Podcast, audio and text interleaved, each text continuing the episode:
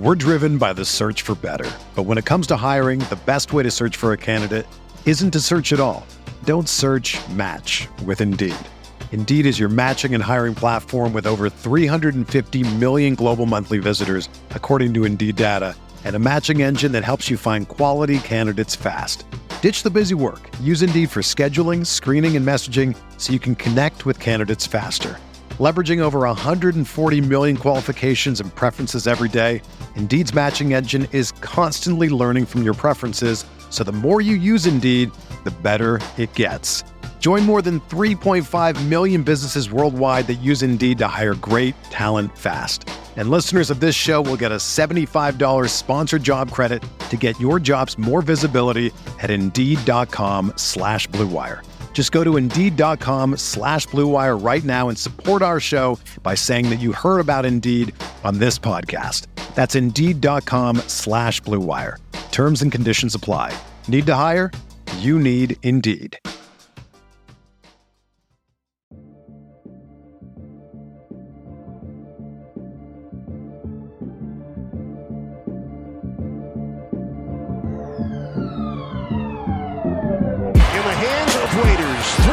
Left for three in the win.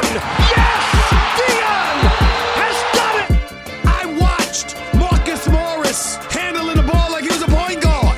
I watched them give the ball to Julius Randle. This brother was dribbling the ball up the damn court. First team all defense. First team all defense. I don't know about this, but Rihanna just walked in front of me. Are you kidding me? Welcome to a Tuesday edition of the RotoWire NBA podcast. Joined by a special guest, his first appearance, I believe, of the entire season, Kenny Ducey from the Action Network.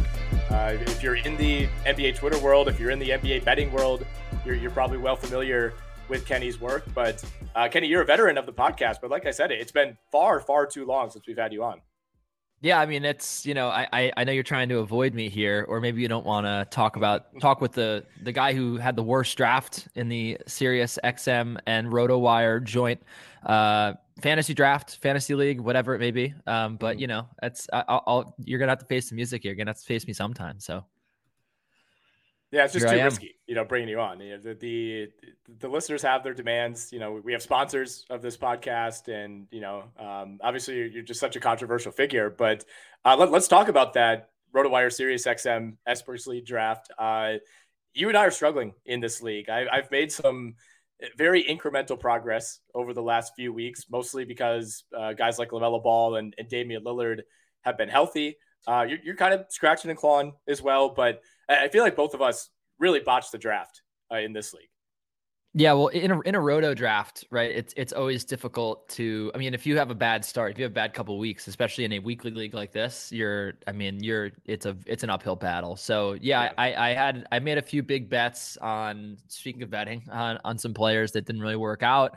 Um, I made a bet on Ben Simmons that didn't work out. I mean, Embiid's been great. I think he was my first pick, and I I had targeted him as like the best fantasy player, and I feel okay about that still. But yeah, I mean it. Uh, it has not gone well. Tyrese Maxey got hurt. I, I Russell Westbrook was. I mean that was a mistake. I figured maybe he would just try to pad his stats. Yeah, he had some Mhm. decent stretches, but um, yeah, I mean, uh, also I was like really excited to pick up Bol Bol. That was like a really that was like my crowning achievement of the league, and then, you know, he uh, kind of crashed and burned after that. So it's it's been tough, but you know, look, I, I still I still like my team. Like that's the weird thing. I'm in 12th place, but I still really like my team. I still think that they could have a good finish here.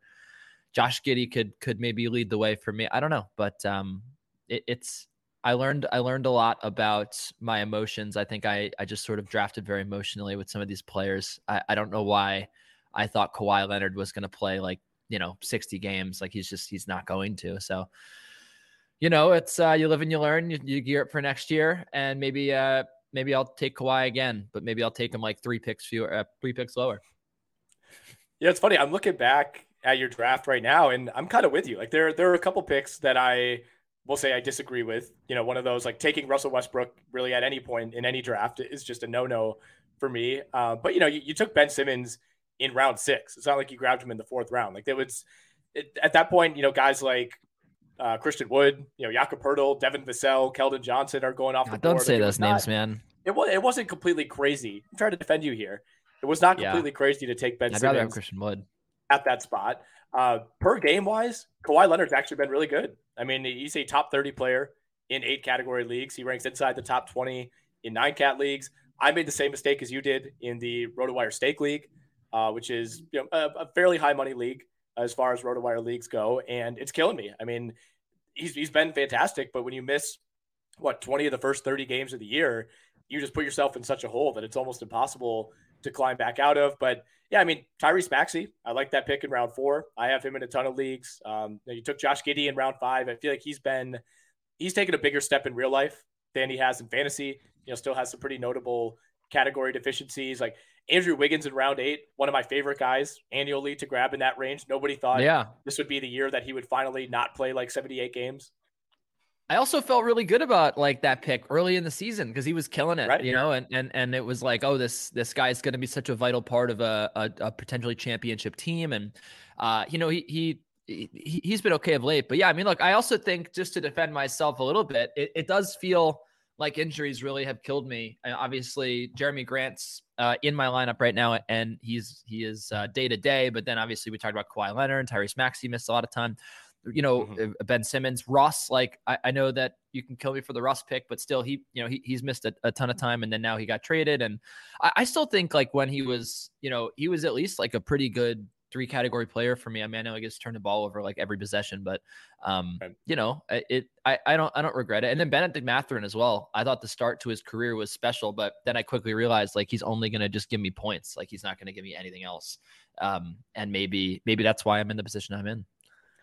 You know, it's funny you bring up Mathurin because I I think he's one of the probably top five guys in the league where there is just a massive disconnect between the, the season that it feels like he's having versus how valuable he's been for fantasy. I mean, like in nine category leagues, he is outside of the top 225 because, like you said, he doesn't do anything but score. I mean, he's given you 17 points per game, but the field goal percentage is below average. He's under 43%. Uh, free throw percentage is fine at 83. He's taking a bunch, so it's it's not really helping you, not really hurting you. He's turning it over two times per game, not really doing anything on defense. I mean, he's a very very low assist player. I, I'm still pretty high on Mathurin. You know, like last night the, the the chase down block that he had on Collin Sexton. I mean, these are like wow type of plays. And I think athletically, size wise, he, he passes the eye test with flying colors. But yeah, he's one of those guys that I, think developmentally the fantasy value should eventually come, but I don't even know if it's it's a guarantee next year that he makes a, a massive leap fantasy wise. Like, do you?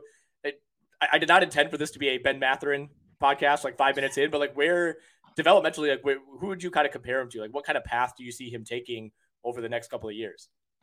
I don't know. I mean, it, it is it is. Sorry, I'm- I'm distracted because I just added Gordon Hayward uh, and dropped Lonnie Walker from my team. Now you're making me reassess my team. I'm like I'm like trying to I'm trying to wheel and deal here just because I know you're distracted and you're not on the wire. Well, so I, I just I'm got like, the notification on my phone, so thank you. I, I got I got the notification as well, um, and it and it it it it makes me happy. No, I don't I don't know who to compare him to. I mean, look, I I think he he is uh, he is him. Like I, I think that's that's the the best thing I can say about him. I feel like he has those intangibles. I feel like he has the mindset to be a very good player in this league. Um, you know, and and not sort of you know he, he's not along the beaten path of other Arizona wide uh, uh, uh, wings where like Stanley Johnson came into the league, you know, yelling about LeBron. It was kind of ironic that Mathurin did the same thing, but um, he he is a very very good scorer of the basketball, and you know that that. I mean, I don't know. I mean, maybe he maybe he could be this generation's DeMar DeRozan, where you're just like, this, you know, this guy just Mhm. averages 20, 25 points in his sleep, um, you know, gets the recognition at, at a certain point in his career being an all-star, but never really, um, you know, elevates to like that elite superstar status. I mean, I, th- that, that, that's a guy that comes to mind for me. I just feel like um, he, he has a lot of talent and the Pacers, like I got yelled at, not yelled at, I, you know, we, we say yelled at, we use these words, but, um, you know, I, I, my editor, uh, at, at action, I wrote up, uh, rookie of the year. I actually wrote up Ben- Benedict Mathurin as my favorite pick, uh, you know, preseason betting. And I was like, oh, you know, like, and and you also have to remember, like, the Pacers are probably going to compete for a playoff spot this year. Um, you know, they, they could be kind of good. And he was like, they're going to compete for a playoff spot, really? You think that? And I was like, I mean, why not? Like, sure, they, you know, they have some, they have some good pieces. And uh, we were just talking before this this pod started about how I have Andrew Nembhard on my team because I think he, I, I've watched him play. I think he's pretty good. Uh, I mean, you know, I don't want to, I don't want to uh, start a riot here, but like, you know, I like him. Eh, whatever. I have a whole thing about uh, Haliburton and how I don't like him. I like Nembhard better than Haliburton, but I, I'm, I mean, I'm obviously going to admit that mm-hmm. Haliburton's better, but um, you know, I, I just th- that team's full of talent, um, and I just think when you have a lot of, um, you know, you have a good playmaker in Haliburton, you have good shooting, that's going to result in a lot of guys putting up good numbers. And I think Mathurin is a guy that is, you know, he could end up leading that team. Like he could end up being the best player on that team. Uh, I don't know what is realistic like ceiling is. Like I don't know if he's ever going to be like a, a, top 15 player in the league, but he could be top 20, maybe top 25 in the league at, at you know at his peak. So I, I I like what we're seeing in the early returns though. I mean, clearly it, it reminds me also of like Donovan Mitchell when Donovan Mitchell came in the league. I remember uh, I'm thinking about this now because it's it's spring training time in baseball, but being down talking to Donovan Mitchell's father, who worked for the Mets, um, in I think Donovan's first year or second year, and he was just like, you know, Donovan was telling me that it's so much easier to score in the NBA than it is in college, mm-hmm. and some of those some guys come out and they realize you know right away like the you know that this there's way more space. It's way more easy. It's way easier to get inside score the basketball. And i feel like mathurin just has that, that that those instincts already. And he sort of has a really good feel for how to capitalize on his talent and, and, and maximize his ability. So you know i think that i think that in in that way he sort of is seeing it easier than he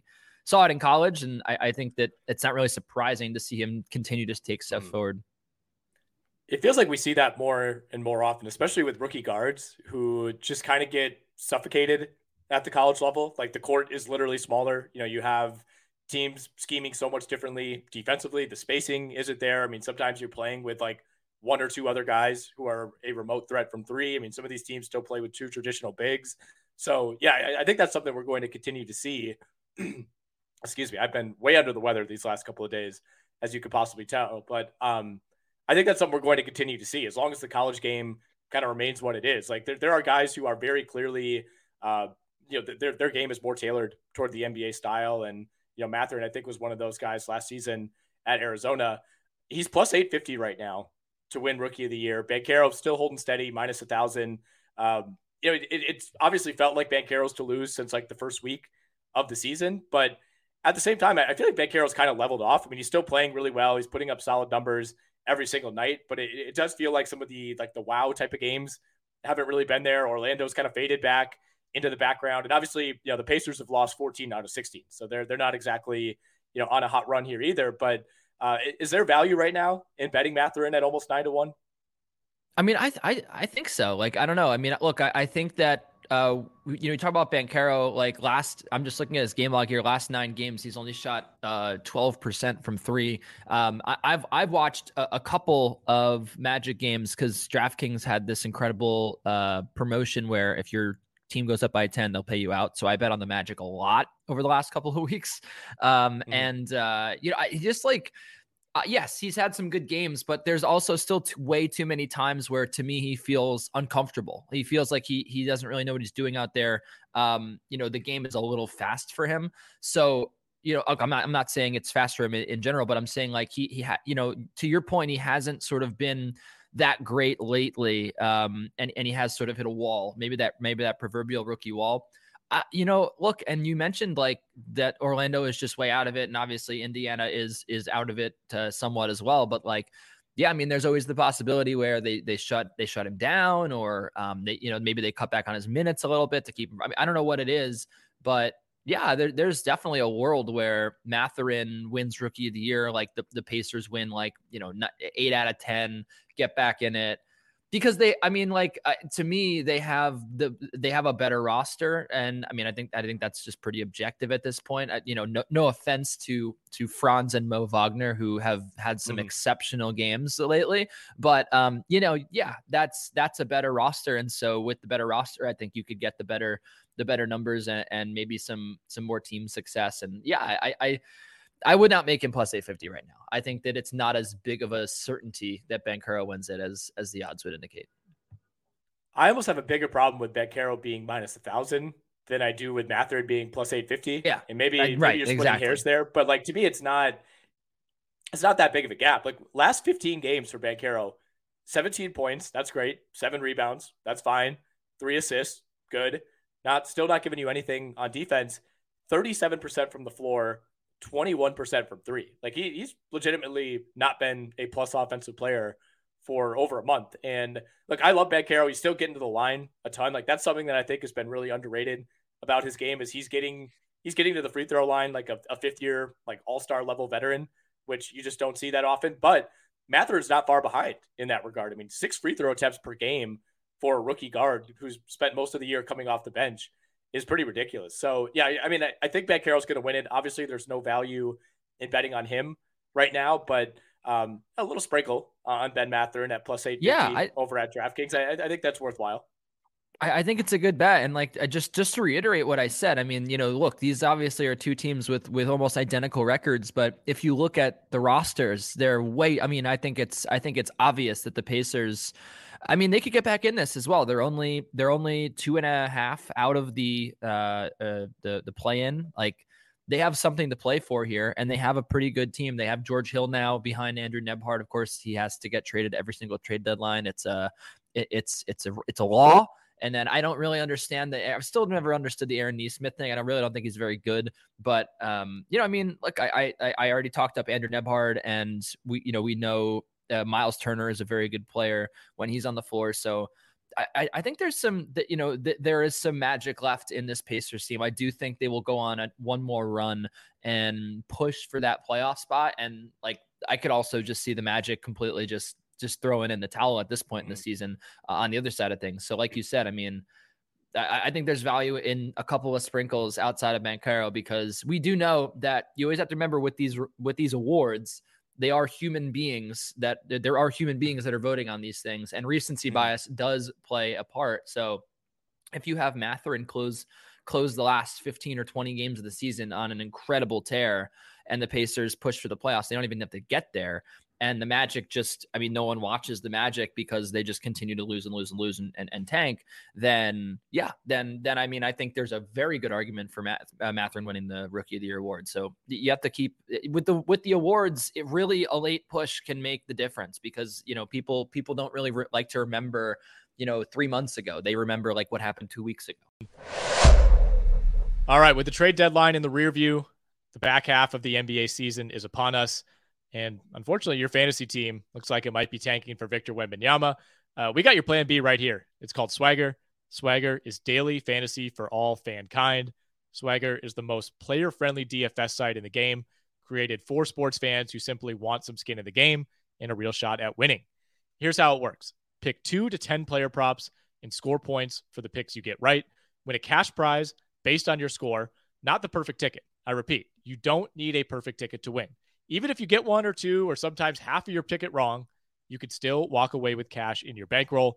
Swagger has payouts up to 50x and sometimes even higher, depending on your picks.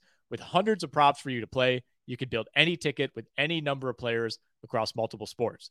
Play NBA props along with NFL, MLB, NHL, all the top soccer leagues, golf, tennis, motorsports, whatever tickles your fancy. Swagger's got it available. Ready to play? Go to playwithswagger.com to sign up and choose promo code ROTOWIRE10. That's ROTOWIRE10, R O T O W I R E 10. From the dropdown, Swagger will drop a free $10 into your account to get started. Plus, they'll match your first deposit 100% up to 100 bucks. Swagger, it's daily fantasy for all fankind. All right, I want to get to the trade deadline in a moment, but while we're on the awards, Coach of the Year has become one of my favorite markets to talk about and, and at least attempt to exploit. Um, like Joe Mazzulla right now is the betting favorite, plus 180 to win coach of the year. I, I don't know if I love that. You can get Mike Brown at plus 210, Mike Malone, 280, Taylor Jenkins, Jacque Vaughn, Doc Rivers, JB Bickerstaff, etc. Um, is, is, there any real value in this market right now? And to me, I, I actually liked the Joe Mazzulla odds coming into the year when the uh, when the story was so huge out in Boston, you know, when when they you know the coaching change and everything uh, that had happened with Ime Udoka, like I, I kind of felt like there was a narrative for Joe Mazzulla to step in and hey, if he leads this team to the one seed, I think that could carry him. I like I, I just don't know if I agree that he should have the lowest odds at this point because obviously that's what happened, but that story has faded away so quickly that I, I don't know that he has the same kind of powerful narrative that I thought he might coming into the year. Yeah, I mean, I, I agree with you. I feel like it's I feel like like we were like I literally just got done ranting about recency bias. Like who even remembers that? How many scandals have there been in the NBA uh, and in sports? Like I don't even remember the Ime Udoka thing. Like I literally until you just brought it up, I had not even been thinking about it. And and it is credit to him because obviously the, the the Celtics have not you know missed a step. Right, they've not lost a step they're incredible. But uh, you know, in the East, I, I, there were two names that uh, that stuck out to me and it's a shame. Obviously, this this team is not in the East, but it's a shame that Zion Williamson got hurt because Willie Green I thought was a sneaky play for for Coach of the Year. I felt like maybe uh, maybe I, people love Willie Green. Like I think I think voters want to vote Willie Green Coach of the Year at some point during his career. He's just he, he's done so well. Um, Ty Lue vibes just like very early in his career, and I think he will one. He'll he will win one, and you know, the, the Pelicans have had some moments this year. Like it, it felt like one of those teams that could get hot late in the year. Uh, I mean, even last night without Zion, I thought they looked pretty good.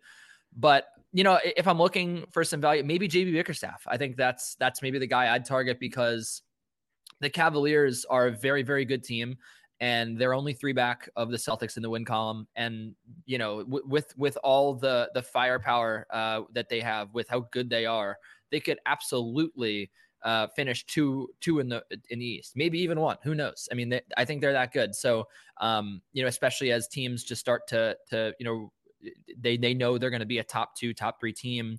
You know, the Celtics, the Bucks, maybe they start to rest some guys, or you know, you you see injuries. Uh, the Celtics are dealing with a lot of injuries right now, right? So, th- th- you know, there's always there's always a possibility that the Cavaliers finish like top two.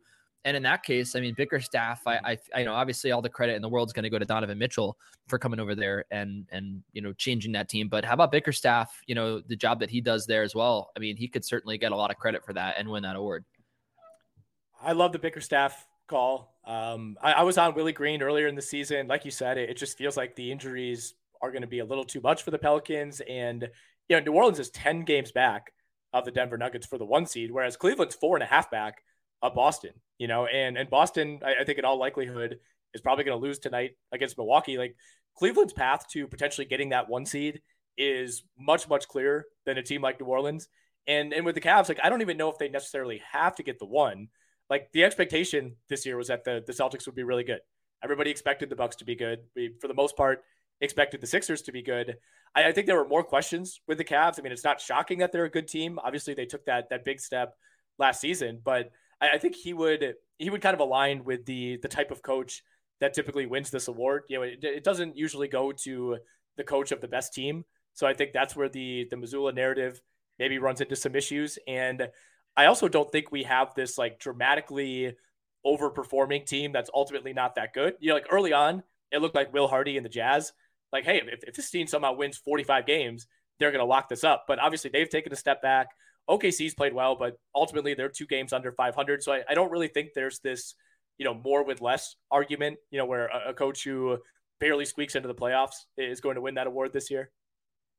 I agree with you. I mean, the OKC thing is interesting because I, I, I feel like I feel like they're just getting the most out of that roster right now. They're very young. They play very hard. You know, that's obviously the the marks of a good, a, a well coached team. But I mean, I agree with you. Like, it doesn't, it doesn't feel like a team that sneaks into the playoffs is going to win it. I mean, there's a reason why Tom Thibodeau and Erik Spoelstra are plus plus eight thousand, I believe I'm seeing right now. And then, like you said, I mean, I I think that usually it's not just the de facto winner is is the you know the, the, the top team or a top two team. So like you know I I I'm, I, I could get involved or or interested in you know looking at a scrappy team, a team that's just barely going to make the playoffs. But then again, like like you said, I, I don't I don't know if like a lot of these teams are maximizing their potential. Like, are we really gonna you know? Are, I mean, any of these teams like you know maybe maybe Jacque Vaughn if the Nets some if the Nets somehow the the hoop the hoop nerd uh team you know finishes like top three, but like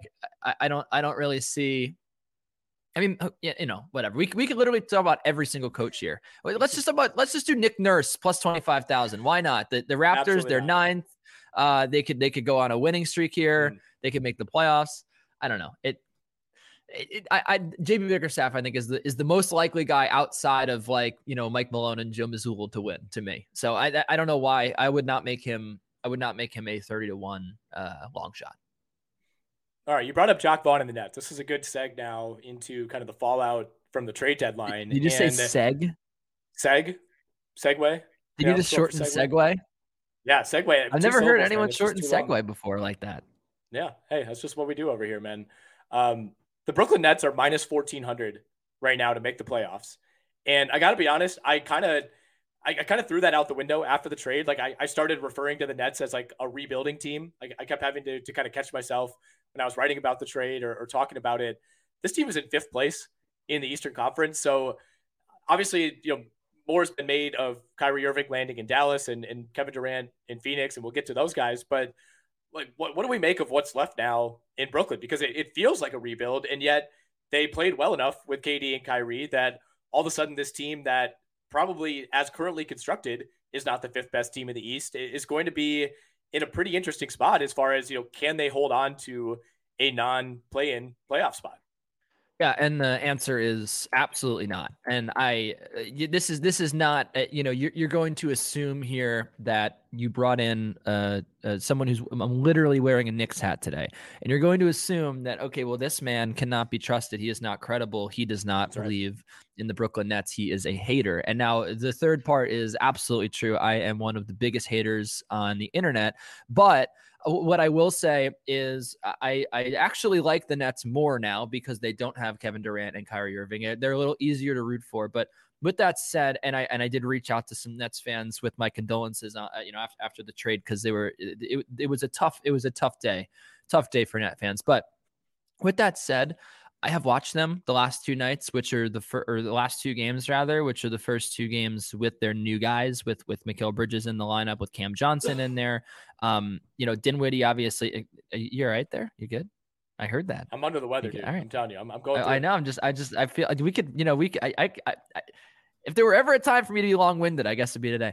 And and um, look, I, I, watched these last two games, and I don't know if you did, but I certainly watched the the totality of the Knick game. I watched most mm-hmm. of the Sixers game. They scored 16 points in the fourth quarter. They look, I mean, they they played really good defense for most of that game on Philly. And, you know, that was a game where Joel Embiid played. They were at home. And a similar situation, you know, in the New York game uh, last night against the Knicks, they played, uh, you know, pretty well. I, I, thought they had some some nice moments. Bridges never really got it going offensively. Uh, but once again, 23 points in the fourth quarter. And, uh, you know, I think that's my largest point here is uh, this team is lost without their stars. And, you know you, you, can you can run your your half court sets you can you know find some open looks for three. You know it, it, it's great you know joe harris is going to hit some threes Mikal bridges cam johnson they're, they're going to hit some shots. But um you know when it comes down to it it, where, where are the guys that are going to close the game for you? And I know that that is such a first take, uh, you know, Skip Bayless type of thing to say, eh, but you really have to look at how this team has finished games. Mm. The fourth quarter against the, the the Phoenix Suns, and look, I think, uh, or excuse me, against the Philadelphia 76ers, and I do think I'll preface this with saying I think that eventually they figure it out because obviously Spencer Dinwiddie's hit some huge shots, right? He's got big cojones. He's he's hit game winners. Uh, you know, he hit that three point the three pointer from the logo that didn't count against the Sixers in this same game I'm talking about, right? Obviously, the guy can hit big shots, but he's never really been the go to guy. And when you look at the, the way that that fourth quarter unfolded, he was one for three with two turnovers. Uh, Mikal Bridges was 0 for three. Finney Smith was 0 for three. Johnson was 0 for one. The only person, that, the only people that made shots were the guys that have already been there Cam, Ben Simmons, and Joe Harris. And then the Nets game, it was a very similar finish where Dinwiddie had two turnovers down the stretch. Yeah, he, he scored eight in the fourth quarter because he had four free throws, uh, but, you know, 0 for three from three. Like, you know, the, the thing is, you, you know, three quarter, the, the first three and a half quarters of an NBA game are just way different than the last, you know, the last six minutes when you have, um, you know, when it's a close game. And I feel like the Nets with their defense are going to be in a lot of close games. I don't trust them to win these games because I just, they don't have a guy to score in isolation. And Dinwiddie, I, I think thinks he's that guy. I think a lot of people think he can be that guy. He can he could develop into that guy for sure. He's very talented, but right now they have a lot of question marks that they need the, to answer. And I don't think that it's just going to magically happen in a week. We always talk about when super teams are assembled. We always talk, well, they're going to need like a whole season to get used to playing with each other, uh, you know. And and why don't we ever talk about it when you know th- um, this isn't a super team? Of course, I don't think it's a bad team. Like I think that they have really good wing defenders, they have good shooters, but like they need to figure out who's gonna who's gonna you know take the ball late in games. They, they Dinwiddie has to get comfortable in that role, and you know I, I just for as much as we talk about this vaunted Nets defense, it's been great, but like this is like look.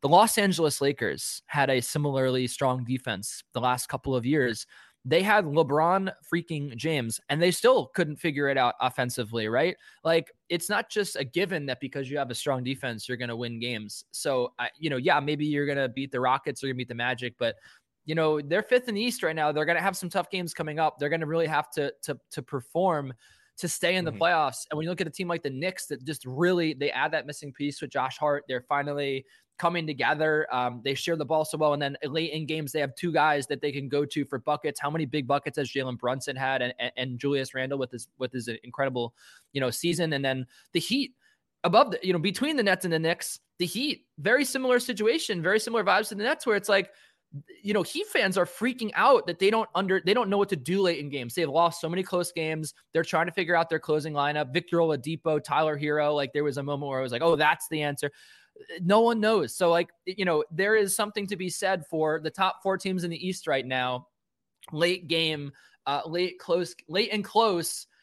You feel very good about all those teams winning. Heck, you know, even the Sixers sometimes drop the ball in that regard. Mm-hmm. But the other teams behind them, um, it, I feel like these teams are just sort of frantic and they're sort of trying to still figure out their their their their late game rotations. And the Nets, I mean, the Nets are going to have to figure out their their just rotations in general. That's going to take weeks, and maybe that's a maybe that's a nod to Jacque Vaughn as coach of the year if they're able to to to just stay five or or, or even raise their their seating higher maybe that's a, a, testament to Jacque Vaughn's performance. But I feel like, you know, the Knicks are hot on their heels. I think the Hawks are a wagon. I think the Hawks could catch the Nets. The Heat certainly are. There's a game, game and a half behind. I just think by default, mm-hmm. the Heat will finish higher than the Nets. So I'm I'm not very high on the Nets, and um, I know that hoop nerds like like ourselves are, are usually you know they, they like the Nets now because they have Bridges but eh, you know, and they have some good wing defenders and they have a really good shooter in Cam Johnson. They could end up being, you know, a, a, a force next year, but it's going to take time. And I'm I'm pretty sour on them this year. We're driven by the search for better, but when it comes to hiring, the best way to search for a candidate isn't to search at all. Don't search. Match with Indeed. Indeed is your matching and hiring platform with over 350 million global monthly visitors, according to Indeed data and a matching engine that helps you find quality candidates fast. Ditch the busy work. Use Indeed for scheduling, screening, and messaging so you can connect with candidates faster. Leveraging over 140 million qualifications and preferences every day, Indeed's matching engine is constantly learning from your preferences, so the more you use Indeed, the better it gets. Join more than 3.5 million businesses worldwide that use Indeed to hire great talent fast. And listeners of this show will get a $75 sponsored job credit to get your jobs more visibility at Indeed.com slash BlueWire. Just go to Indeed.com slash BlueWire right now and support our show by saying that you heard about Indeed on this podcast. That's Indeed.com slash BlueWire. Terms and conditions apply. Need to hire? You need Indeed. You know, if I would have applied myself, I could have gone to the NBA. You think so? Yeah, I think so. But it's just like it's been done. You know, I didn't want to. I was like, I don't want to be a follower. Hi, I'm Jason Concepcion, and I'm Shea Serrano, and we are back. We have a new podcast from Wondery. It's called Six Trophies, Woo! and it's the best. Each week, Shea Serrano and I are combing through all the NBA storylines, finding the best, most interesting, most compelling stories, and then handing out six pop culture themed trophies for six basketball related activities. Trophies like the dominant Dominic Toretto I Live My Life a Quarter Mile at a Time trophy, which is given to someone who made a short term decision with no regard for future consequence. Or the Christopher Nolan Tenet trophy, which is given to someone who did something that we didn't understand. Catalina Wine Mixer trophy. Ooh, the Lauryn Hill, you might win some, but you just lost one trophy. And what's more, the NBA playoffs are here, so you want to make Six Trophies your go to companion podcast through all the craziness. Follow Six Trophies on the Wondery app or wherever you get your podcasts. Listen ad free right now by joining Wondery Plus. Whether you're a world class athlete or a podcaster like me, we all understand the importance of mental and physical well being and proper recovery for top notch performance. That's why I'm excited that Unifyd Healing is sponsoring this podcast. Unifyd Healing is a new and super innovative global network of wellness centers powered by Energy Enhancement System, or EE System. If you haven't heard of the EE System, you'll want to listen up. This technology promotes wellness, deep relaxation, purification, and rejuvenation. In hundreds of locations across the globe, access to a center is easy and affordable. Interested in experiencing the EE system technology for yourself? Go to unifydhealing.com slash bluewire to learn more and find a center near you. That's U-N-I-F-Y-D healing.com slash bluewire. No material or testimonials on the Unifyd Healing website are intended to be viewed as medical advice or a substitute for professional medical advice, diagnosis, or treatment. Always seek the advice of your physician or other qualified healthcare provider with any questions you may have regarding a medical condition or treatment and before undertaking a new healthcare regimen, including EE system. One bet that I like right now is Brooklyn plus 275 to participate in the play in tournament. I don't think they could fall out of that range. I mean, that Ooh, we're, yeah. we're talking seven games between where they are now and the Bulls in 11th. Like, even if you're not high in the Nets, like that is a ton of ground to make up over the course of 25 games uh, when we're talking post All Star break. So, yeah, I'm with you. I, I think it's likely that Miami passes them up, and it's likely that one of the Knicks or the Hawks pass them up. You could even see Toronto potentially, although you know even even then we're looking at six and a half games. So I, I think, think, they, they ultimately settle they settle in that seven to nine range, right? I mean, like I, I just don't. It would have to be a di- absolutely disastrous post All Star break for them to completely fall out of the postseason. Yeah, I, I, think that's actually a very sharp way to play this. I think they ultimately do make the play in tournament because, like you said, I mean, I'm not going to lay it out again, but the amount of ground separating them from the play-in tournament right now is, I mean, it, it's only two games now. The Knicks just beat them last night and made a statement.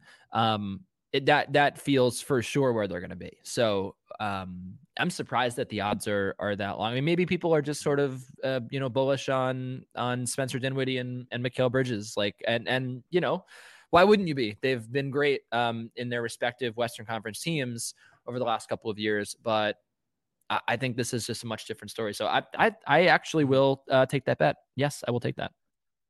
Let's go over to it. the West. The you can get that same bet on the Lakers at plus one ten. They are plus money to participate in the play-in tournament. So to you, is is that factoring in the possibility that the Lakers, when all these new pieces plus LeBron are together, they're so good that they get all the way up to you know above the the play-in tournament line, or is that a reflection of just how much ground they have to make up? I think not enough is being made of how important it is that LeBron is missing these games. and They're getting blown out by the Portland Trailblazers. They're down 20 at the half. Like yeah. they I mean, this is a team that needs to make up ground now. Like with the All-Star break is not the halfway point in the season. And you know, LeBron is kind of notorious for needing weeks to ramp up with new teammates. Like I I, I think they're in real danger uh, of not making the playoffs here altogether. I, I do think that's in the cards. Like I, I mean, Portland is not tanking. I mean, OKC and, and Utah have kind of been in the middle all season, but to me, when the Lakers play the Thunder, like we saw last week, when the Lakers play the Jazz, when they play the Blazers, those are true 50 50 games. Yeah, I, I, I, I'm also worried. I agree with you. I look, you asked me a week ago about the Lakers, and obviously they were in the mix for Kyrie. It felt like post LeBron's rant about how he's in this league to win championships or whatever he exactly said this was a much different team. This was a team that that had a, a, good winning culture, and then obviously they come out and get that huge win without LeBron, with AD leading the way. Um, I don't even remember who it was over anymore. Uh, they beat them. What they who who they beat there? The the the the who who did they beat the other night? I don't even remember. When AD remember he had the two blocks and it was uh I'll look I'll I'll just find it right now. I'm completely blanking um, as well. It, it, was I remember thinking it was a fairly quality win by No, Lakers it was. Game. It was against Golden State. Uh, but Golden that was obviously yes. post Curry, but um right. it was in it was It. I think it was at Golden State, which is obviously always difficult um to do. They rarely lose at home. And then they they got walloped by Portland last night in a game that was a pick 'em where I I had the Lakers, but we don't want to talk yeah. about that. And um anyway, look, I I think this is actually a, a pretty good team. I, I, think that like they've done really well with no uh, assets to speak of to add a, a competent scorer uh, uh in the backcourt without you know also getting rid of West, Russell Westbrook, which is addition by subtraction. And um, I, I mean, look, I'm still of the belief that you never want to trade away Patrick Beverley, but regardless, like you know, Rui has been uh, uh has actually helped them a lot and Malik Beasley has not started to hit shots yet. But like, if he starts to hit shots, obviously he could improve their perimeter shooting. Mo Bamba as well. Like, but to your point, you look at this, you look at the standings. I, I can't really think of a lot of. I, I think the Trailblazers um, are better. They're more complete, and they should finish ahead of the Lakers. You're really looking at okay, can the Lakers leapfrog either the Jazz or the Thunder? My guess is yes to the Thunder. I mean, I, I think like we saw last night with the Thunder, they uh, uh, first of all, I, I want to talk about something that was just I thought they were blatantly tanking last night, which was weird. Like they, um, I think it was they were they were up by, uh, they were down by three, and there were four seconds separating the shot clock and game clock, and they decided to foul for no reason, and then it just completely killed all their chances of winning the game. It was very bizarre. So maybe they're tanking. Maybe the Lakers finished 12th because the Thunder don't want to make the playoffs. But look, I think regardless, like you said, I mean, the Thunder do have a lot of talent. They have a lot of firepower. Shea is is incredible, and I, I there's certainly no guarantee, especially with LeBron trying to feel out his new teammates. But I mean, to, to his credit, though, I feel like when Rui Hachimura came into the fold, I think he was acclimated pretty quickly. Um, Lonnie Walker mm-hmm. as well, you know, when they brought him in. So, uh, I mean, I think there's a there's a reasonable expectation here that the Lakers win some games down the stretch. I, I, I do feel like they're going to be, you know, stuck in the play-in, but I don't think they're going to miss the play-in. I think that's I think that's a little bit of a of a panic button move it would be a complete disaster if they managed to miss the play in, which I, I, it's in play. I mean, uh, look, I, am with you. I think that it's probably slightly more likely that they clinch the 10 seed with like, you know, game 81.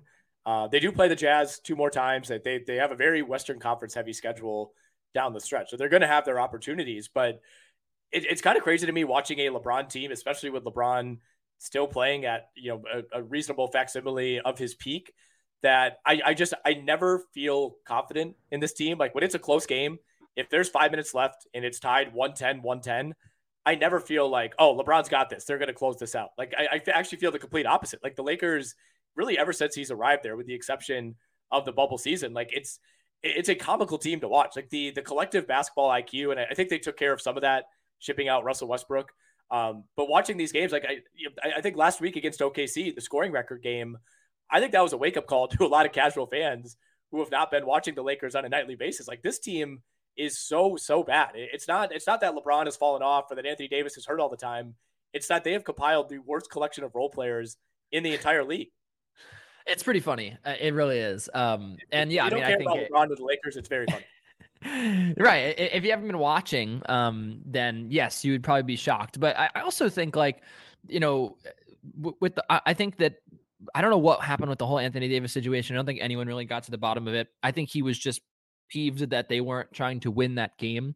Um, but I, I, I think along different lines, like, yeah, I, I think I would be pretty, pretty I think this is a pretty promising spot to be in all things considered for the Lakers, not standing wise, but roster wise. Like, yes, they ha- it, it is sort of hilarious that it's this island of misfit toys around LeBron that mm-hmm. that they're relying on to lead them to I don't even know what the reasonable expectation for the Lakers front office at this point is. You can't expect a championship. Well, what well, can you expect? Let's, let's, let's cut in there because that's the thing. Even if they make the play in, and even if they emerge from the play in, you're probably facing what the Suns or the Nuggets when all said and right. done. Like what what is the real end game here? It's probably a really ugly first round exit.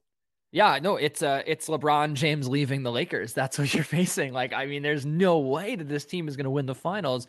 Um, I you know, the other night when I was watching uh when I was watching that game though, uh I think it was the the record game. It might have been uh, another game before that, but I was just saying like to my friend, I texted him I was like if LeBron leads this island of misfit toys to a championship, it will cement his legacy as like the greatest player that ever breathed. Like, eh, you know, like it it it, would be it would be a, a, classic LeBron move because we've seen him lead so many bad teams to to championships. But like you know, it's it's going to be difficult. It's going to be very very difficult with this roster. Um, yeah, so like you said, I mean this this team is not beating the the they're not taking more than two games off the Nuggets, right? They're not going to be going toe to toe with Kevin Durant, um, who who is going to completely change that uh, that Suns team. I mean, you know, I could see them like beating the Grizzlies or beating the I could see them beating the Mavericks. I could see them beating the Clippers.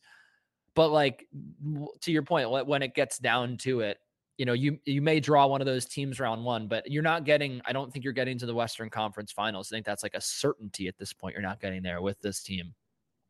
Yeah, zero percent chance. Absolutely not. Um, and I, I think the other thing too is there's there's always this this kind of hidden argument of like, well, you know, if, if LeBron and Davis are both healthy, it's like they, it's not like they've been rolling over teams when those guys are healthy this season. Like they've they've obviously been a better team when both of those guys are healthy, but they're not, you know, they're not ripping off wins. They haven't had that.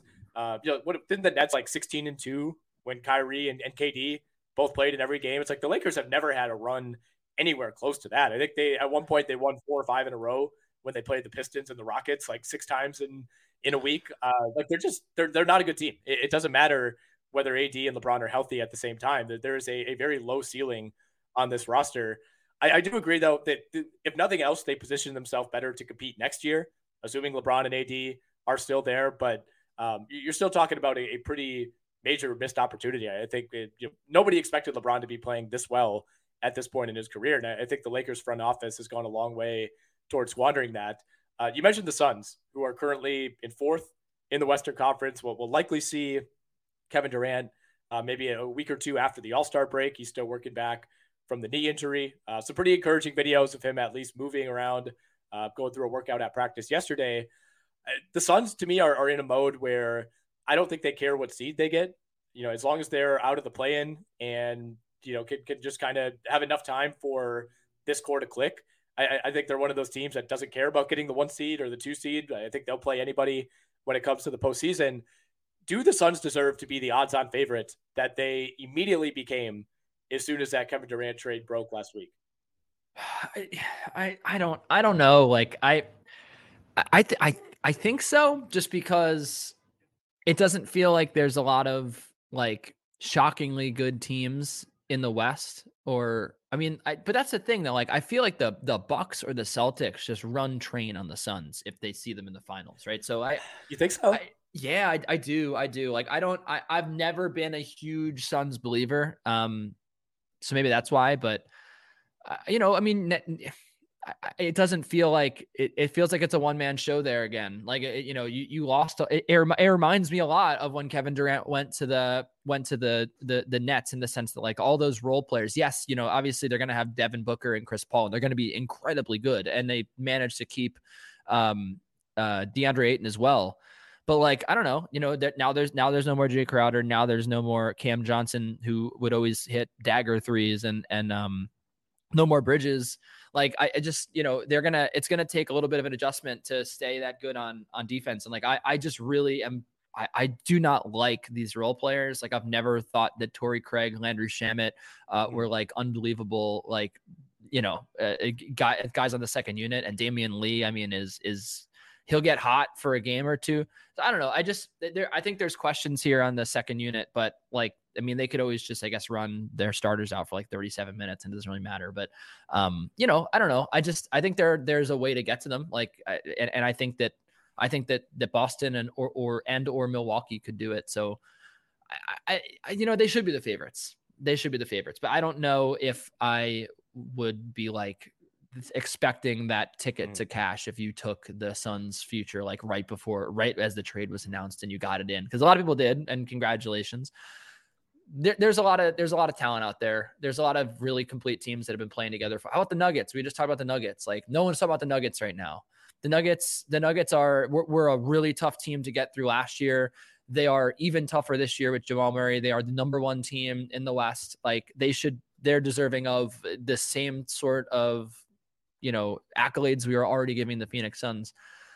I mean, no, not the Grizzlies, not the Kings, not the Mavericks, not the Clippers, not the Pelicans. But like, yeah, I mean, the Nuggets are, I think the Nuggets are probably better. And the Celtics or Bucks, I think they meet them in the finals. I think they win. So that's where I'm at on the Suns. I, I'm excited about it. You know, I'm happy for my friend who's a Suns fan, but and I think they're going to be exciting to watch. And I'm excited about the league in general. The NBA is more exciting now because we have all these, um, you know, all these all these moving parts and all these t- players switching teams, and it's fun. You know, but uh, at the in the end, it's really just going to be the Clippers to win the finals. Uh, it was only a matter of time. Clippers are ten to one to win the finals, and I should clarify, by the way, the Celtics are still the favorites to win the title. The Suns are the heavy favorites to come out of the West. Uh, they have the second lowest odds, behind only Boston Are, are, are you actually still in on the Clippers? Is, is this like three year charade still going on? No, not not not as much. It look the Clippers don't have that same punch that that same magic that they really had. I mean, I I you you you were making me think about the Clippers when you were talking about how they don't automatically win when they have AD and LeBron together. That's how I feel about Paul George and Kawhi when you look at betting lines like like I do every day. You know, the odds makers as soon as those guys came back and were playing together. It's like they the odds makers expect the Clippers to beat every single team when Kawhi and Paul George are in the lineup, and that just doesn't happen. Um, they've lost a lot of games with those two, and I don't really know what the answer is here. I mean, I I think uh, I'm I'm again trying to remember the game. I think it was the Warriors game where the Clippers blew like a 20 point lead, um, yep. and then they just ran like five or six straight ISO possessions for Kawhi, and he missed every single shot um, down the stretch. Like, you know, it. it I, just think that's with those two, like they obviously could win the finals. They could beat anybody, but um, I, am I'm, I'm a little less excited about them now. Now that they, they don't have Luke Kennard, and they also don't have um, you know, I, I I just I feel like they've lost a lot of the role players that made them special last year. But but then again, Norm Powell is really good. He's really really good. So with Norman Powell, anything is possible. Yeah, I mean the title pretty much comes down to Norman Powell every year. I, I think you could trace that through line.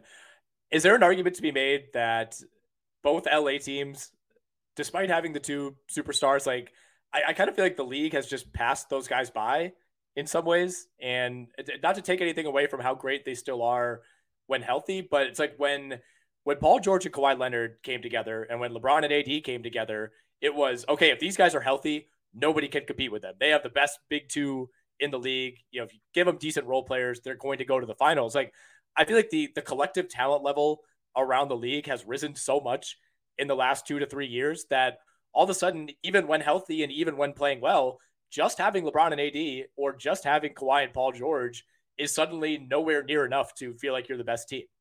Yeah, no, you're, you're absolutely right. I mean, I, there's a lot of parity now, and you know, like e- even a team like the Nuggets, where you could make that you know people would be like well you know they they only really have two players right? I mean like it that that's their their their culture their defense like everyone's bought in uh, on that uh, you know on that end. And then the second unit i thought has been really good. Like they have they have some solid pieces. They add thomas bryant which is like un- unbelievable add um you know and and you know obviously bruce brown kcp coming off the bench like I, look i i just I, I think that you're right that it is it's still a star driven league to a certain extent, but like it's not it's not like it was five years ago where it was just like whoever you know acquires the most stars wins. It really doesn't matter who else is on the floor. Um, it, it does it does feel like we're entering that uh, we're re-entering that era where where the Atlanta Hawks, you know, with with five all you know their starting five was all all stars and they were the number one seed in the East and it was like, um, you know, oh team basketball works when they announced that. that was those those nerds, dude. Um, but no, it was uh, yeah. I, I, think we're sort of entering that that that sort of a period in time again where it's like, yeah, you do need um, you do need like two stars, but it's not good enough because like every team really has two stars. Mm-hmm. It, you have to you know you have to put a lot of a lot of work into building the roster around them and and um, you know really establishing a good defensive culture because uh, you know every team is, is, doing that now. Even even the, even my Knicks have two stars. Um, so you know, if, if you don't, it's not it's not enough. You're right. So um, the the Lakers cannot skate by on on LeBron just being there anymore. Uh, nor can the Clippers skate by. Nor can odds makers skate by on on Kawhi and Paul George playing together and just ex- expecting that they're going to win every game because um, yeah, there, there's a lot of there's a lot of good bench units. I mean, I see it every night with the Knicks playing. They have one of the best second units in basketball. Um, that makes yeah. such a huge difference to to be able to to win the second quarter most games. You know, it's so the the the the onus on a good general manager, and it has been very very difficult to build a good team um, because it's been so competitive. So. Uh, it, it's it. I this is like a. Uh, it, I think I'm starting to have fun following the NBA again, which is cool. I'm with you. This has been a fun year, despite all the injuries. I, I think early on that really, especially from a fantasy perspective, felt like it sucked a lot of the fun out of like the first two months of the season. But yeah, it, it's weird to say that like a team breaking up in dramatic fashion like the Nets was actually good for the league. Like it's more fun to just separate Kyrie and KD. I, I think to me that the Nets were not really going anywhere. I, I, know they had somewhat put it together, but I, I don't think it was going to end well. And all of a sudden now the Suns become a really fun team once KD's back. And you know, let's transition to the Mavericks. Like I I don't really love this move for Dallas because I, I think there are more important things to them than winning the title this year, uh, and that is keeping Luka Doncic. And if this is the this is kind of your one big swing to make that happen, I, I think you're you're putting your eggs in a very very risky basket. With that said, they were kind of in the same situation as the Lakers, and there's a reason that these were the two teams vying for Kyrie Irving. They know the risks, but they also, for for various reasons, have kind of backed themselves into this position where all of a sudden acquiring someone like Kyrie Irving becomes worth that risk because you don't have another path to acquiring a true superstar. Yeah, and I also think that you know, obviously Luka Doncic has been, you know, the driving force behind that offense for forever, right? But uh, ever since he's, he's been on the team. Um, but one of the one of the big bones I've had to pick with the Mavericks for the last couple of seasons has been that they are just like overly reliant on three point shooting, um, especially in the playoffs where you just look at these game logs, like the games that I mean, it's obvious, right? If you're going to shoot better than fifty percent from three, you're going to win. But um, they really they they just sort of they were lost for answers on offense because you know when Luka Doncic inevitably starts to get doubled, it's okay. Well, you know, they're going to move the ball around. Are, are we going to hit our shots? Are we going to hit our corner threes? Um, and now that they sort of have two ball dominant guards, they can sort of take a lot of that pressure off of Luka. I think it's like we were just talking at the beginning, coming full circle about space. You know, uh, just just creating that space logically, it, it makes a lot of sense. And you know, you also you do lose Dorian Finney-Smith, but I, I think that they um, you know, they have Christian Wood coming back, who's going to be uh, just make that offense, you know, uh, just a, another. He's he's going to just ratchet it up to another gear. So, um, I, I mean, I, I'm very excited about the Dallas Mavericks, and for the first time in a while, I feel like they have a lot of sustainability on that team because they have multiple guys on offense that can score the ball. Um, and uh, you know, the Philadelphia, the Philadelphia 76ers have shown us that you really don't even have to rebound to be good. So um, I don't even not really even concerned about that anymore with Dallas. So I, I think that I think that this Kyrie thing is going to be really good for them. It feels like Kyrie's pretty focused. It feels like he's he's he's he's done being uh, the the pariah. I mean, I guess he came back out and said all that stuff. He like kind of retracted all of his apologies. So wh- whatever. But like it, it, does feel like at, at this point he just wants to play ball. So yeah. uh, he's he's got he, he's got his original number back on his back. You know that's always a good sign. So we'll, we'll see what happens in Dallas. But I I, I think that I think that they're going to be a, a, a pretty a pretty big force in the West. I mean, is last night against Minnesota uh, a game that they lost, by the way, and kind of had a, a pretty right. ugly final possession where you, know, you got to give credit to I think it was McDaniels and Edwards who basically just put out a masterclass of how to shut down and deny Kyrie and Luka Doncic. But is last night basically the script for Dallas where Kyrie puts up 36, Luka puts up 33 and 12, Christian Wood puts up 24 off the bench. Those guys combined for 93 of the 121 and no one else really does anything. You know, it's like if, if you're Reggie Bullock, your job is to stand in the corner and shoot threes. Dwight Powell should never be shooting the ball unless he's dunking it. You know, same goes for for JaVale McGee when he plays off the bench. Like I, I, I do worry like these teams that are so so top heavy, and you're not going to get 24 every night from Christian Wood. Like I mean, in the playoffs, I, I, feel like we're going to see some preposterous stat lines from these two guys. Like I, I think they could. The, Dallas basically needs both of them to take 20 plus shots per game. Yeah, I mean that's it, it, does sort of remind you of the Warriors in that sense where it's just like, you know, the other players on the floor just really don't matter. They're there for wing defense and rebounding, right? Like that's that that is how it's designed here. Um, but you know, I, I mean Green had a bad game. I think Green could could certainly be a, a contributor on the offensive end. And then like, you know, I, I think Reggie, but we're underselling Reggie Bullock. Having having a sniper is incredibly valuable. I mean, just having watched him with the Knicks uh, and watched him with the Mavericks, even in that first Kyrie game when I think he hit like seven threes. Um, you know, I, I, do feel like they have very good shooting. Um, you know, they can get hot, but I think the the thing that encourages me and I know I just got we just got done talking about how you need a really deep team in the NBA. But the thing that encourages me is that the Mavericks, like again, to my earlier point, they only shot 33% in that game. They still managed to come back on the Timberwolves with being down like I think they were down like oh, they were down more than 20 points at a certain certain point. Um, they were able to come back on the Timberwolves without shooting, just with uh, you know, getting the ball to their playmakers and their scorers and letting them score. So you know, I think the shooting will pop. Like they will have those amazing shooting nights and they will look unstoppable. Um, but I, I do feel like you know, it's a good example of well, you can still you can shoot poorly and you can still put up 121 points and uh, nearly come back on a team, a, a, a, playoff team, as it stands right now. So, I I, I think they're going to be okay. I, I feel better about the Mavs than I did a couple of months ago. And yeah, losing Dorian Finney-Smith sucks. You know, we all love Dorian Finney-Smith, but that'll be I think that team will will figure it out and you know then you get uh, Markieff Morris and uh, you know you get, you get him in a fight and maybe he puts up 10 points for you in a in a playoff game. All right, before we let you go, uh, we got to get to the Knicks. I've been saving it for the end. Um, I don't know where you want to go with this. You could talk Jalen Brunson. You could talk Josh Hart. Uh, you could tell me what kind of bets you know, you've been making on the Knicks night to night. Uh, we could talk Knicks futures, uh, but the floor is yours, Kenny. Oh yeah, that's great. I'm I'm happy to talk about the Knicks. Yeah, I had um well I did take them plus 230 to make the playoffs months ago and now they are minus 230 I believe. So I feel good about that. Talking about bets made on the Knicks and I also obviously took the Knicks last night because it I I had watched I had the Sixers against the Nets in that first Mikal Bridges, Dinwiddie game, Cam Johnson game, and and uh, I was I was appalled by the late game offense for Brooklyn. So naturally, yes, I, I was like, well, this is gonna be a close game. The Knicks will pull away because the Nets are lost right now. They don't know what they're doing on offense. But the Knicks, the Knicks are very exciting. The Knicks have uh the, the you know Jalen Brunson is. The, the three point shooting of Jalen Brunson, I think, has been the biggest surprise. Like, I don't think anyone expected him to be this amazing of a scorer, and he has been spectacular. Um, so you know, th- just th- like I said earlier too, like the ability to have two guys to go to late in games. They've they've him and Julius have learned how to play off each other so well.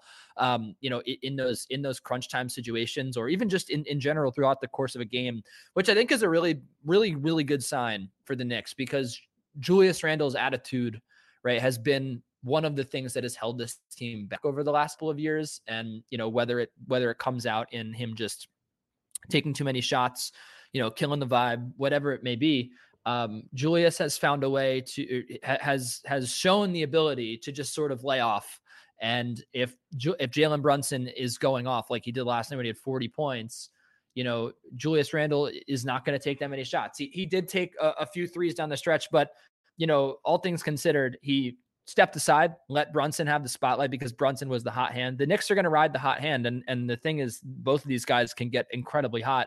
But yeah, I mean, Josh Hart is a guy that I think I watched. I think I watched him put up like 18 points with the Blazers like a, a month and a half ago in just like a random game I had bet on. And I was like, wait a minute, like I didn't know Josh Hart was like good as hell. Like this guy is like really talented. Obviously, he has an incredible vertical and he's a great rebounding guard. But um, you know, just the intensity that he plays with, like that's a good culture guy. I could not believe that the Knicks basically just got him for free. You know, Knick fans loved Cam Reddish. He was he he had talent and I liked him as well. He he, he played hard, but Josh Hart is is that missing piece. He's the guy who you know brings those intangibles to the to the table, but also like just I mean what he is giving that team on both ends of the floor just through two games been spectacular. I can't talk enough about the Knicks. I think I think this is a really good team. I really do. Um, I think that I think that they have a very good blend of um, guys that have have played in. I mean, obviously Jalen Brunson's played in some huge playoff games. They have guys that have been around for long enough, but are still in their primes. And then you also have uh, really, really good young talent. I'm I am super high on Quentin Grimes and was talking to one of my coworkers last night from the action. We were slacking about uh, the Knicks, and he's he's a fellow Knick fan. I could not be happier that the Knicks retained the rights to Quentin Grimes. And yes, if they got Donovan Mitchell, okay, I, oh, you know that's the thing. I don't even want to think about what the Knicks would look like with Donovan Mitchell because none of these players that are performing right now w- would be on the same team. Like Obi Toppin wouldn't be a Knick, Quentin Grimes wouldn't be a Knick. They, you know, obviously they never would have gotten Josh Hart. Yes, you, you know, it, it, and they wouldn't have had Jalen Brunson. Um, so yes, Donovan Mitchell is better than Jalen Brunson. Donovan Mitchell probably leads this team to the Eastern Conference semis, but I think that's the ceiling. And uh, you know, when you want to talk about building a championship team, um, I think you are somehow they managed to find a, a, a all star point guard, or he, will be an all star next year. Uh, you would think um, on a on a cheaper deal than you would you know find um, Donovan Mitchell, and then you also have all these amazing young talents that you've drafted, and they will probably add a couple of probably add one more piece um, you know over the next couple of years that's that's a, a big a big core uh, rotation piece and I, I mean, I, I think that the future is pretty bright for this team now that Jalen Brunson has proven to be just this unbelievable player. But like I said, I mean, this guy's shooting almost 42% from three. That is to me the biggest the biggest uh shocker of this uh, of the season, um, at least for the Knicks, is like that has that has just absolutely taken this offense to another level and he just continues to get better um, every year and i think that there was a lot of skepticism that you know a guy that the guy that leapt from you know averaging like just over uh, just just barely double digits in points per game and wasn't a starter uh his first year as a starter he you know yeah he was he was nice last year with the Mavs but I don't I didn't expect him to be a superstar like this. So I mean the the we have unlocked and we have unlocked this this incredible scorer, this incredible shooter. I could not be happier. And he is absolutely the best Knick point guard uh, that, that I've seen in my lifetime. And he is going to be here for a long time. It's very exciting. And um, you know, I, I also like a, uh, he somehow found found a way to get the best out of Julius Randle, which I think was that guy was a huge problem last year. And mm-hmm. again, attitude wise, ability wise, he was he was taking bad shots. He was turning the ball over. He was just disappearing late in games. Um, you know, to be able to get the best out of him, make him an all star again, and then be able to keep Quentin Grimes, who I think is baby Booker. Um, he's he's incredible. So I uh, I can't say enough good things about the Knicks, but I, they're gonna make the playoffs. They're gonna have some some fun wins. Uh, they're not gonna win the finals, but um, they go to the conference semis, sure. So when you say Brunson's the best Knicks point guard in a while, does that include Langston Galloway? Uh, it does, but okay. uh, you know who I'm okay. forgetting about is Ricky Ledo, who uh, was was incredible, and of course Alexey Shved as well. Oh, you know, there's oh a lot goodness. of guys now that I think about it. Toney Douglas deserves deserves. Yep. Yeah, Toney Douglas was probably better than Jalen Brunson ever was. So maybe I should Man, backtrack. So I'm on the that. basketball reference page for that 14 15 Knicks team. That is the team that went 17 and 65 under Derek Fisher. The the four listed point guards on that team: Pablo Prigioni, Langston Galloway, Jose Calderon, Shane Larkin.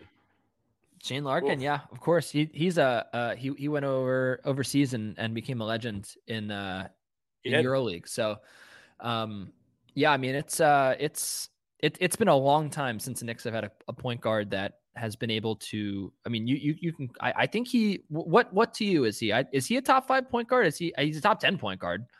I don't Jalen think Brunson? he's a top five point guard, but it, he's like right in the middle there, right? It's like maybe so you're like, talking Brunson. Yeah, he's not. Uh, I don't. He's top not five top five. He's not top. But five. top ten. He's top ten. I think. I think he's on the borderline of the top ten, but I think that speaks to just how many good point guards there are, and I think it it depends. Like, are we considering James Harden a point guard? Um, it's like, I don't know, like Jalen Brunson versus I, I Darius don't. Garland. That that is a that is more of a debate than I thought it would be. I think I would take Brunson, and it's really close. Like I, I love Darius Garland. Um, yeah, there, there are know, a lot, it, there are a lot of point guards. I mean, if you yeah, consider Giannis a really point tough. guard, then yeah, then it gets very difficult. Yeah, I, I think he I think he's probably just outside the top ten, but again, it's it's really no fault of his own. Um, but I, I think the bigger thing is like it's now a debate between him and a lot of these other guys who this time last year would have clearly been considered better than Brunson. Well, he's ninth in PER among point guards. So, okay. they, so if if you if you care about that, but yeah, I mean Luka Luka better, uh, uh, Curry's better, Morant, Morant is better, and then Lillard. Um, that's four. Yeah, SGA, I would, I would, Are we call? Are we considering him a point guard? I think we are, right? Yeah, I yeah yeah I guess so. But I, I, don't know. It's like, like something that's that, interesting now is like Brunson versus Fred VanVleet is, is right. oh, it gets it, well. Right? I, Brunson's better. I think Brunson's better than Ben VanVleet, but it does get interesting after that if you want to rank point guards because you have guys like Tyrese Maxey who you know. Yep. I, I mean he. I mean he is very good. Jamal Murray, Darius Garland, as you said, Jrue Holiday, yep. Halliburton. I don't know. I still would rather have I'd still rather have Brunson than than all those guys. But like you know, when once once you get into like the Kyrie Irving, I think Kyrie Irving is actually a very good discussion because like I think Kyrie's still better than Brunson, but like for how long? For how long right. is that going to be the case? So I don't know. Also, he doesn't play defense, right? Like, yeah. So is right. is the sting of missing out on Donovan Mitchell just completely gone?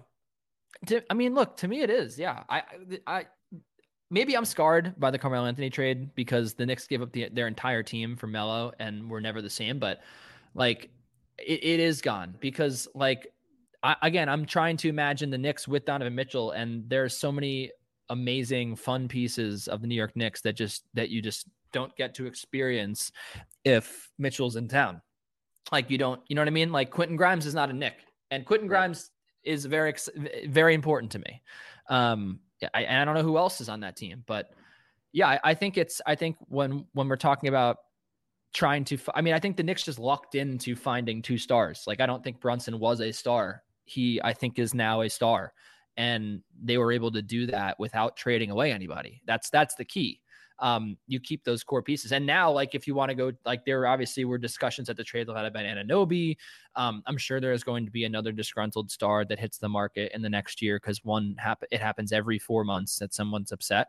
Like, you know, they are able to get not Brunson for free because they obviously paid him a lot of money, but you know they didn't have to use their assets to get him. So now, you know, God God forbid, like you know, some some huge name hits the market, you can go ahead and, and then you could trade Obi Toppin and picks and don't trade Quentin Grimes, but maybe they trade Quentin Grimes and you know then then maybe maybe you are a finals team. So who knows? But I think that they are they are continuing on the right path, which is which is excellent to see.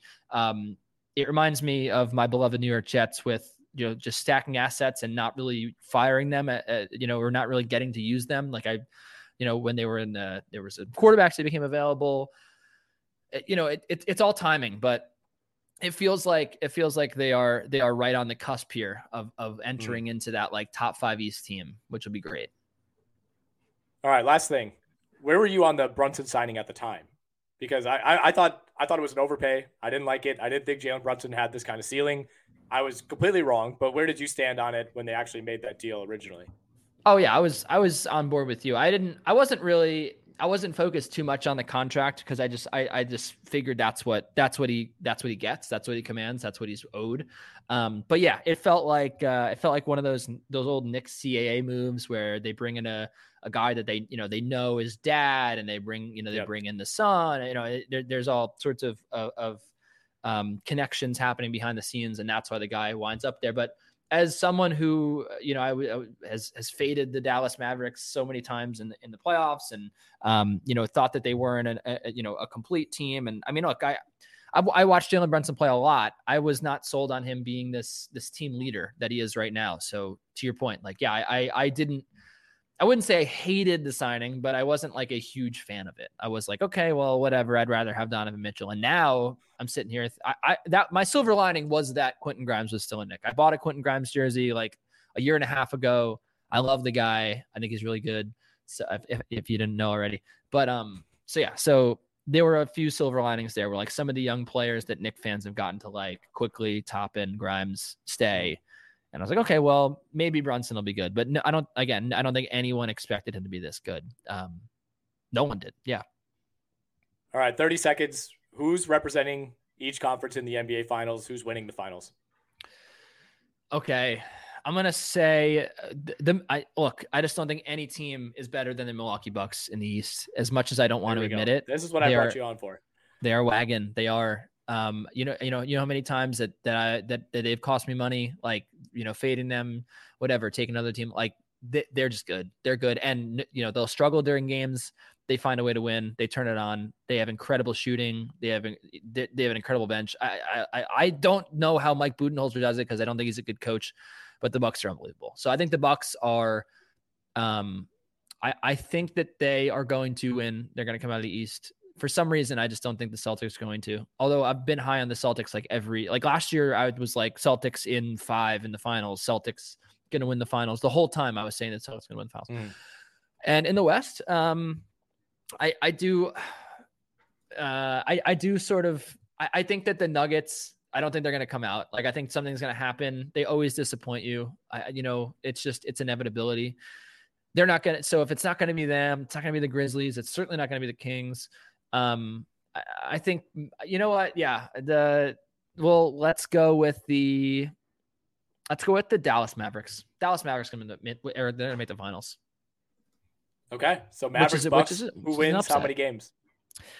Uh, Bucks in Bucks in five. Okay, yeah, I think the Bucks would welcome that matchup. To be honest, I think they feel oh they would love it. Jrue Holiday matching up on Kyrie. They would feel very good about it. And look, again, I just the the, the Mavericks strike me as one of those teams that gets hot. They get hot.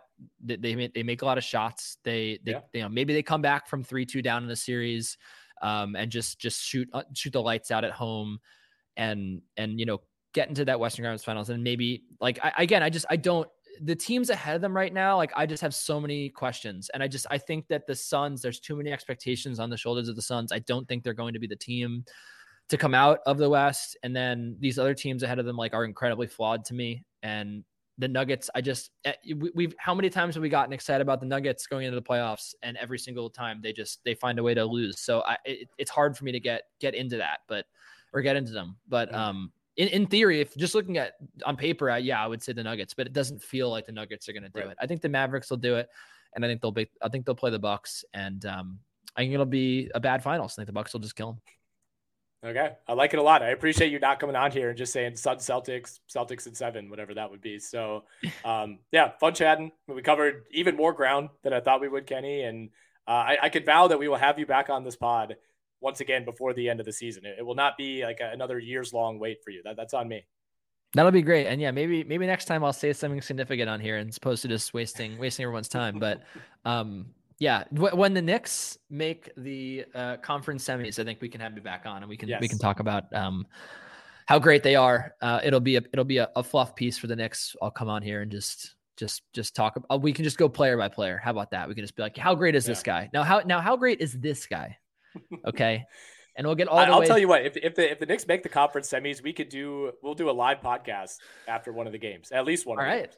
I'm I'm in. Uh, and you know, and and we'll get all the way down to Derrick Rose, and he won't even be playing, but we'll still we'll still get down to him. I could do an hour and a half on Trevor Keels. if I have to do it, I could do it. I, I think I think we need this to happen. I think you need to come to New York for the playoffs, and I think we need to I think we need to go to a game.